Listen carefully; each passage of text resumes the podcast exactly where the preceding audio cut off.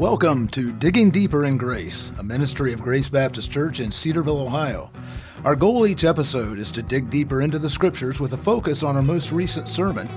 And now, let's dig deeper.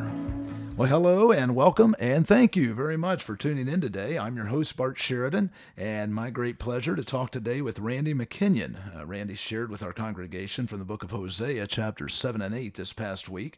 And so, Randy, thanks a lot for joining us. I really appreciate your work. I know you put a lot of work into preparing uh, for this past Sunday. You were sharing the Scripture message with us on Sunday, and, of course, now for taking time to share with us in a little more informal setting. So thanks for being here. Well, it's great to be here, Bart. Thanks for inviting me, and I look forward to our discussion.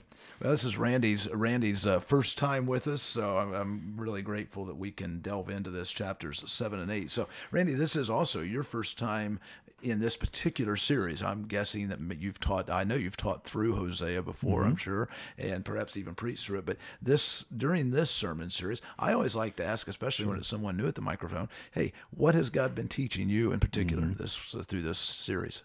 Well, it's always helpful because you study, uh, kind of in my chosen profession, you study these texts very in detail, Hebrew text and so forth. It's nice to hear it preached and be challenged anew when you hear other people uh, preaching this from the pulpit to the congregation. And so it's just been encouraging to remind me about my obligation to repent and to believe and ultimately to find life in the God who provides the new covenant. Well, and, and this is something that we've I've talked before uh, with Tim, and uh, even just last week as uh, as uh, we were talking through chapter six. But mm-hmm. with in this being a book that is written to Israel, to mm-hmm. Jews, uh, it's not necessarily written to us, but the truths from mm-hmm. Scripture and the truth about God, who God is, is still there, and it's still something for us to take into account. Yeah, absolutely. And, you know, it's a, it's a good thing to remember that when the, the writers of these prophetic books are putting them together, they do have a general audience in mind. They're not just writing them to uh, eighth century Jews or Israel, but they're writing them to whoever may pick up their book, because they're already assuming that there's going to be an exile, that there's going to be a return, and ultimately uh, a future hope. And so they are calling all readers uh, back to their message of repentance and faith. And to a faithful God who is right. never changing. Great. So here's a question that might come up from more than mm-hmm. a couple of our of our members here at Grace, or whoever else might be listening. We've heard the northern kingdom referred to certainly as Israel. Sure. But then we hear the northern kingdom being referred to as Ephraim, and a couple other times by the capital mm-hmm. city, Samaria. Uh, of course, the Samaria Uh, reference makes sense. When we hear of Washington, uh, we know Absolutely. That's talking about the seat of power. But there are ten tribes in uh, the northern kingdom. Mm-hmm. Why Ephraim? Why, why does Ephraim stand out in the text? Well, there, I think there's a couple explanations. One goes all the way back to the book of Genesis, uh, when Jacob, in some senses, adopts Ephraim and Manasseh as his own. They were the sons of Joseph. Uh, he blesses Ephraim and, in some sense, sets the younger brother over against the older, which is common theme in the book of Genesis. But as that plays out historically, uh, the tribe of Ephraim and the land of Ephraim, which was quite expansive and in which Samaria fell, um, was the beginning of the northern kingdom. Uh, Jeroboam the first was an Ephraimite, and so kind of throughout their history, Ephraim just kind of became that that powerful nation in the same way that the southern kingdom was described as its most powerful tribe, which was Judah. And so it just became a, a way to discuss that. The the distinction between Israel and Judah uh, goes way back, even into earlier books. Um, but Ephraim as that uh, most significant tribe uh, from which uh, often kings came from uh, was pretty important, including the, the place in which the capital uh, was established, namely Samaria. Okay, great, great. That's uh, something just came to my mind. I hadn't really thought about it until mm-hmm. I started seeing it there throughout uh, throughout the book here. So I, I've got to tell you, Sandy and I went home, and we uh, we have friends mm-hmm. who just really fell in. It, it, my mind just went right to them as mm-hmm. you were talking about what was going on, the sin that was going on in Israel. Uh, mm-hmm. People who are who are basically calling black white, uh, mm-hmm. calling white black. Uh, they are allowing their feelings about what's going on in their life to dictate their truth mm-hmm. instead of Scripture and, and the truth sure. dictating what truth is. What what do you say in light of what's going on here? How do you minister to ones who are in the same situation, such as the Israelites were. They're just uh, they've, they're totally turning their backs mm-hmm. on everything God says is truth. How do you minister to somebody like that? Yeah, I think that's a, a great question, and something that the book of he, uh, Hosea really wants us to ask, because uh, when you think about some of the ways that he talks about Israel and those who are mired down in their sin as those who have hearts that are incapable of innocence and who have abandoned and treated as strange the word of God, uh, that really hits home, because ultimately those to whom we minister, you as an elder here at Grace and and the pastors here, those to whom we, we minister are those who have hearts that are easily pulled astray by their own thinking, by the rationale and philosophies of the world, by things that just attract them to that. And so as a result, they in many ways don't interpret their life and the things that they experience according to the instructions of God, the Word of God, but rather in some sense they abandon that and therefore seek help, like Israel does, Um, in the the worldly philosophies, in other other individuals, in uh, psychology, whatever the case might be. And so as a result, when we minister to them, we are constantly calling them back Um, to the Scriptures. I mean, because that is the means by which, the God-ordained means by which the Spirit works to, in some sense, crush their heart and their mind into into confessing their sin. Uh, that is the only thing that's going to lead them to repentance. And so we act very compassionately and graciously towards them, but we're always calling them back to the truth and hopefully exposing them uh, to the Scriptures that the Spirit is going to use to bring them back to, to the Lord. And I guess as you even as you say that, I'm thinking of what? I'm thinking of Hosea, exactly mm-hmm. what he's doing for Absolutely. Gomer, and uh, just loving her, right? Uh, not not applauding her sin, not uh, caving mm-hmm. into her sin, but just, uh, hey, I love you no matter what, and I'm going to be faithful to you even if you're not faithful to me. Yeah, and I think that's what the church does. Uh, you know, one thing that we have to be careful that we do is that we're very patient with one another uh, when others are, when we see others sinning, uh, that we're compassionate and gracious towards them, knowing that we can easily be led astray as well. And it is everybody who can fall subject to that. I, uh, I've yeah, seen absolutely. that happen, unfortunately. Yeah. So, okay. What's up with golden calves here? uh, we see, yeah. you know, we go back to, uh, what, Exodus thirty-two. Sure. We go to First Kings twelve, mm-hmm. and we see Jeroboam, golden yeah. calves. What is it with golden calves throughout the Old I, Testament? Yeah, that's a good question, and I often get this from my students, and and and it doesn't necessarily, the Scriptures don't explain exactly why they choose a calf, but I think it has something to do with power and just the uh, the strength that a bull perhaps uh, kind of describe is described by, and so I think that's part of it. Uh, but why they particularly choose that, especially when Israel chooses to redo the mistake that they had done in Exodus thirty-two, it, it's sometimes baffling to the reader. Now, you you may have mentioned this, and maybe that mm-hmm. was when I, w- I wasn't napping. I was maybe thinking of something sure. else the other yeah. day. But um, he says here in verse five, chapter eight, your calf idol has rejected Samaria. My anger burns against them.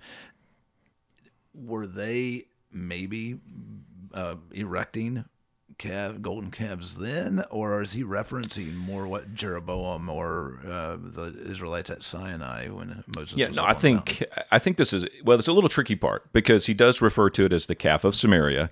Uh, some people have explained that as if they had kind of built another or fashioned another calf at Samaria, their capital. I think it has to do with the fact that Samaria, as kind of this emblem of of the nation, um, is tainted by what Jeroboam did in Bethel and Dan in establishing those two calves.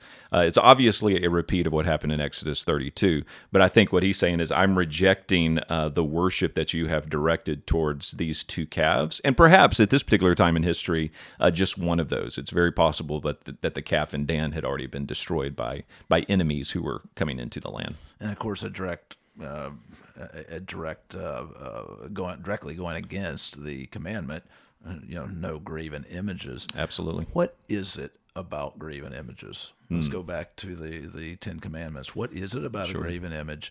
Uh, some would take this so far as, you know, no no icons in the church, nothing, yeah, even no sure. pictures of Jesus. Mm. What is it about graven images that God is trying to get across to us? Well, I think graven images um, are deceiving uh, to the people of God.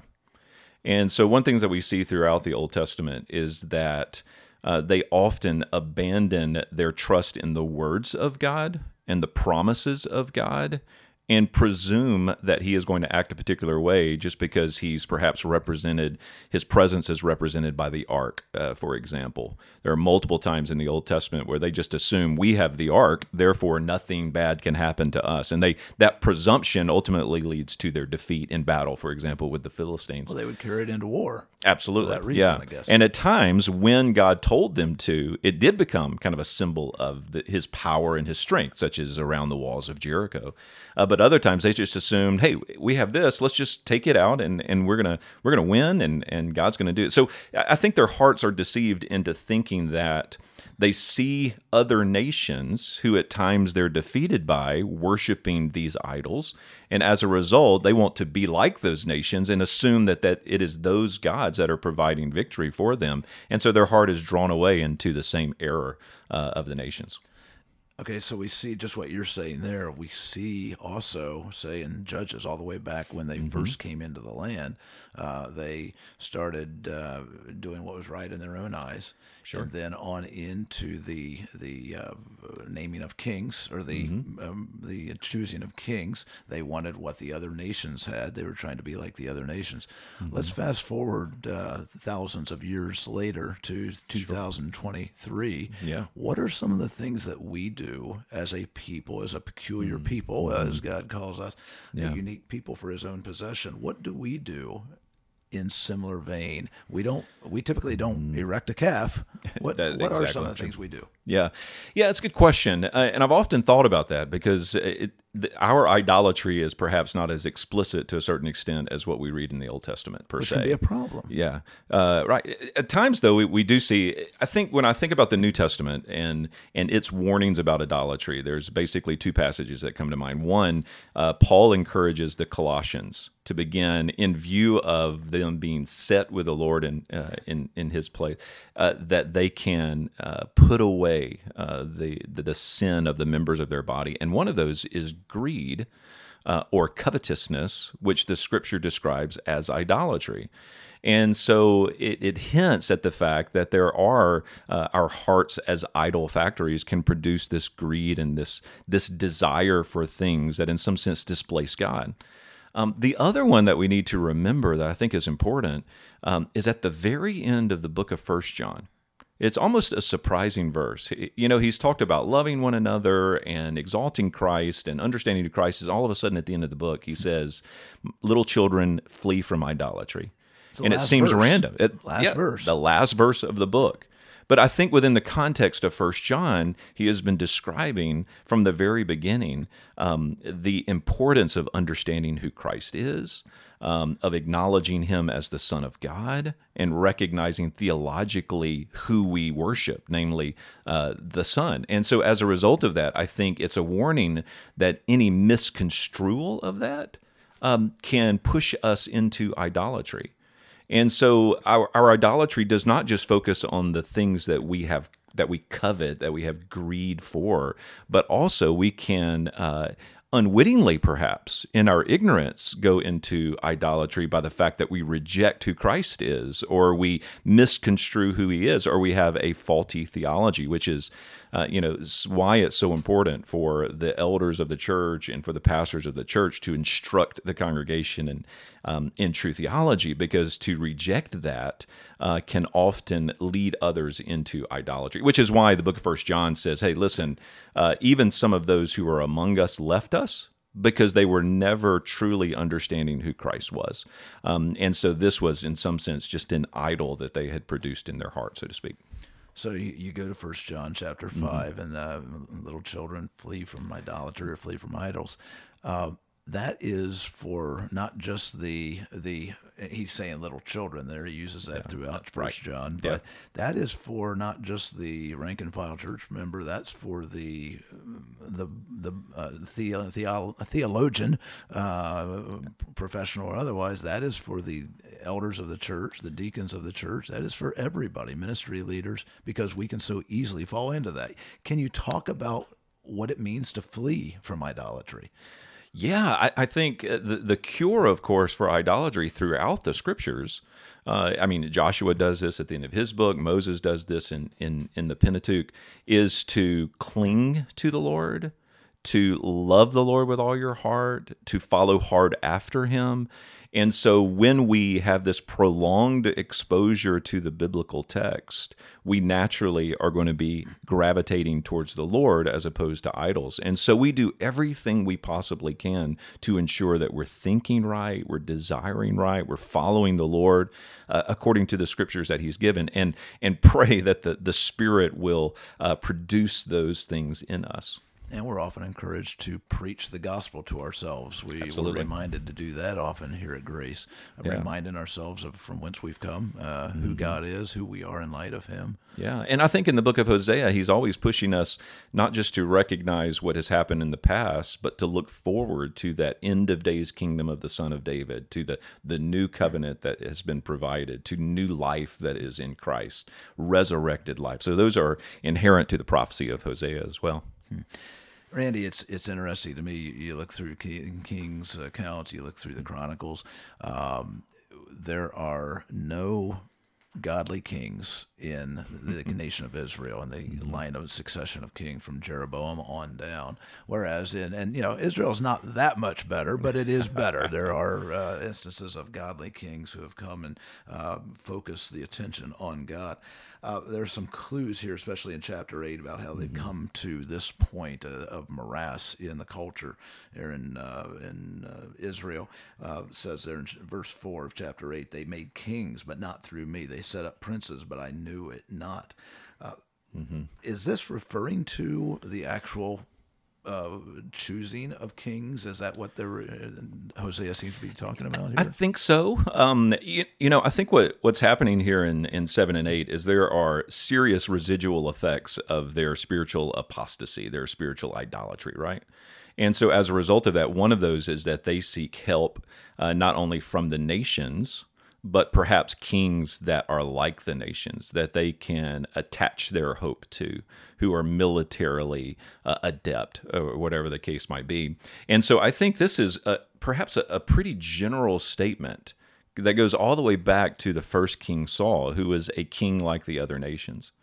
And when we get to the northern kingdom and they replace king after king after king, you know, when it really comes down to it, about about half of the kings, or really over half of the kings of the northern tribes, did not uh, live their whole life as king and die in old age, but were murdered and replaced and so forth. And, you and reference so that here in chapter eight. Absolutely. And so as a result of that, I think he's saying, look, uh, um, you know, these kings and these princes that you put in place, they're not according to the standard uh, that that even Moses has given you, uh, one who keeps keeps the law of the Lord, who keeps Torah and leads you in that way. And so as a result of that, that's why uh, I'm rejecting that and cutting you off. Okay, now, uh, this I don't think this is too much of a leap. We are entering into another presidential cycle. Right. And uh, I think it's it would be instructive for us to talk just briefly as we mm-hmm. enter that cycle. It's already started uh, here in uh, mm-hmm. mid twenty twenty-three. Uh, perhaps you're listening in twenty-four, twenty-five, and you already know what happened. But anyway, let's talk about God's people mm-hmm. and reliance on the— we call them presidents. Uh, it's yeah, analogous sure. to the king. Yeah. Uh, and placing all of our hopes on this one party or this one individual, whether it be mm-hmm. local, state, or federal or national politics. Sure. Let's talk about that a little bit. And uh, specifically, what are some things that you would instruct somebody, mm-hmm. maybe one of your children? You have three, yeah. uh, well, pretty much adult children. Uh, that, yeah. that last one, she's coming. But uh, they come to you and say, Dad, I'm really worked up about this election, mm-hmm. and uh, really, there's really a lot at stake here. Right. Let's talk about that a little. Yeah, bit. Yeah, sure, sure. Well, I think on the one hand, um, based on it, it's it's typical of church in the past often to take passages like this and to in where Israel is, we substitute America. Uh, as if America is the people of God, and this is a warning. America, if you do this, God's going to judge you. He's right on the horizon. He's knocking on the door. He's about to judge you in the same way he did Israel. And that might actually be the case. He might actually um, allow us to suffer the consequences of our sin as a nation. But for the most part, the, the orientation of the books of the prophets in the Old Testament is not towards uh, us as a nation, but us as the community of faith, right? Uh, who've made up a people who have repented and who, who seek the Lord and follow the Lord and and therefore enjoy the new covenant. Um, And as a result of that, I, I think the perspective that we have to have as believers is that we can be salt and light within uh, the nation in which we live. We can push towards others making decisions um, and voting in such a way as to bring honor to the Lord, uh, to bring to act in regard to righteousness and justice, those things that the Scriptures hold up as indicative of those who follow. In fact, you read from Micah uh, at the end of the service on Sunday. This is what the Lord asks, right? He he, he wants justice and he wants righteousness, uh, people who walk that way. And I think that we can be a preserving factor um, in in America as we vote and as we encourage others and as we can um, help people make decisions on all those various levels that you mentioned, from the, the local village uh, to the national elections. And certainly being involved in the process, even as a candidate or whatever it might be. We have uh, godly individuals serving in our legislators, legis- legislatures and our executive positions and so forth at given times. Right. And so being involved. And uh, yeah. but but I think, as you say, uh, remembering who has the world in his hands, and it's not mm-hmm. us. It's certainly not a president. Right. It is the great God. Yeah, because, I mean, when we think about the Scriptures and think about these prophets that we're reading, most of them also have words for the other nations as well. And, and the message is the same. The message is uh, heed uh, the words of the Lord uh, and seek Him. And so that that is still as real today as it was in ancient in the ancient Near East, right? It sure is. Randy, we're we're moving next week, uh, next Sunday, mm-hmm. to chapters nine and ten. Sure. I know you're not actually going to be presenting that message. Tim yeah. Cockrell will be here uh, doing that. But can you give us just a little taste of what's coming in nine and ten? Yeah, it, well, uh, a lot of the same uh, when okay. it really comes down to it. I mean, uh, chapter eight had said kind of that irony of ironies. You're going to return to Egypt, uh, which might again might not be just a literal return to physical Egypt, but as a symbol of God's judgment. This this great ironic turning. Um, and he's going to say that same, same exact thing uh, in chapter nine. You're going to return to Egypt. Uh, one of the things that sticks out is if you, as you read through Hosea, the book of the twelve prophets, and so forth, you find that there's always this pairing up of judgment language um, that we saw, especially in chapter seven and eight, uh, with hope and with the proper type of response. And we as readers have to kind of be patient to see that. And in chapter ten, he phrases that and talks about that hope Uh, in a slightly different way. So so the author is not redundant in the things that he's recorded. And the one that sticks out to me is in verse twelve, when he encourages them, like he does in chapter six, towards repentance. And he says, sow with a view to righteousness, reap in accordance with kindness. And then he uses this phrase, break up your fallow ground. Uh, till that soil, break it up. It's be- it's become fallow. For it is time to seek the Lord until He comes to rain righteousness on you. And so he he again couches judgment language within the context of hope and future righteousness that the Lord provides. So again, we we have this new covenant orientation. So again, the, the hope of chapters nine and ten is right back to where we were in seven and eight. So judgment, lots of judgment, um, but view those sin and, and your own sin uh, in light of future hope and future restoration and future healing. And so that's going to be another theme that, of course, these next two chapters um, uh, procure for us. And again, written to Israel, but a lot of transferable concepts to Absolutely. us, his yeah. people, I mean, the, the church. The the the new covenant and the righteousness towards which he keeps pointing them is what we find in Christ, and that we celebrate as the church, recipients of the new covenant. So it is every real, every bit as real for us as it was um, for for an ancient Israel audience. Great. Randy McKinnon, hey, thanks so much for joining us. Sure. And I really have enjoyed the discussion. Yeah, me too.